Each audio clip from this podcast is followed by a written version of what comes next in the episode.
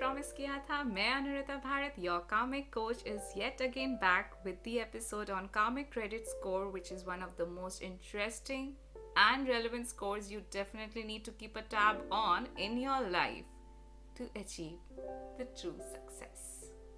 जैसे कि आप अपना गुड क्रेडिट स्कोर रखते हैं सिबिल स्कोर रखते हैं, अपने क्रेडिट कार्ड के by paying the bills on time regularly and also maintaining a good credit behavior overall वैसे ही कार्मिक क्रेडिट स्कोर मेंटेन रखना पड़ता है by making sure your karma is good चाहे हम अपनी लाइफ में जितना भी बिजी हो जाएं consciously or unconsciously we make sure we have a good civil score and that's how we should also make sure that we have a good karmic score चाहे हम जितने भी बिज़ी हों, हम अपने मॉरल्स और कर्मा को ट्विस्ट ना करें when it comes to performing good karma अपने माइंड को या फिर अपने कर्म को जस्टिफाई ना करें।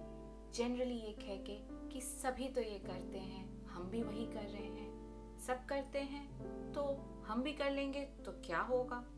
ऐसा ही तो होता आ रहा है, उन्हें तो कुछ नहीं होता।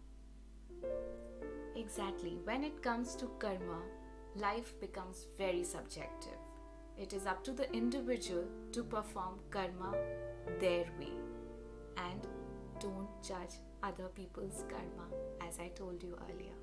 It doesn't lead you anywhere except for spoiling your own karmic credit score. So, next time, whenever you think about karma, should be your own, nobody else. ना तो आप अपने कर्मों को जज करिए, ना तो किसी और के कर्मों को समझिए कि आपको एक नेगेटिव और पॉजिटिव का बैलेंस मेंटेन करके चलना है नेगेटिव कर्म हटाने हैं पॉजिटिव कर्म जोड़ने हैं इस तरह से हम अपना कार्मिक क्रेडिट स्कोर मेंटेन कर सकते हैं और देखिएगा, आप इसे अगर रेगुलरली फॉलो करेंगे for a good period of time you will realise it's own benefits. You will see how smooth your life becomes, how peaceful your mind becomes. And the key lies to remain conscious about daily karma to realize its true power.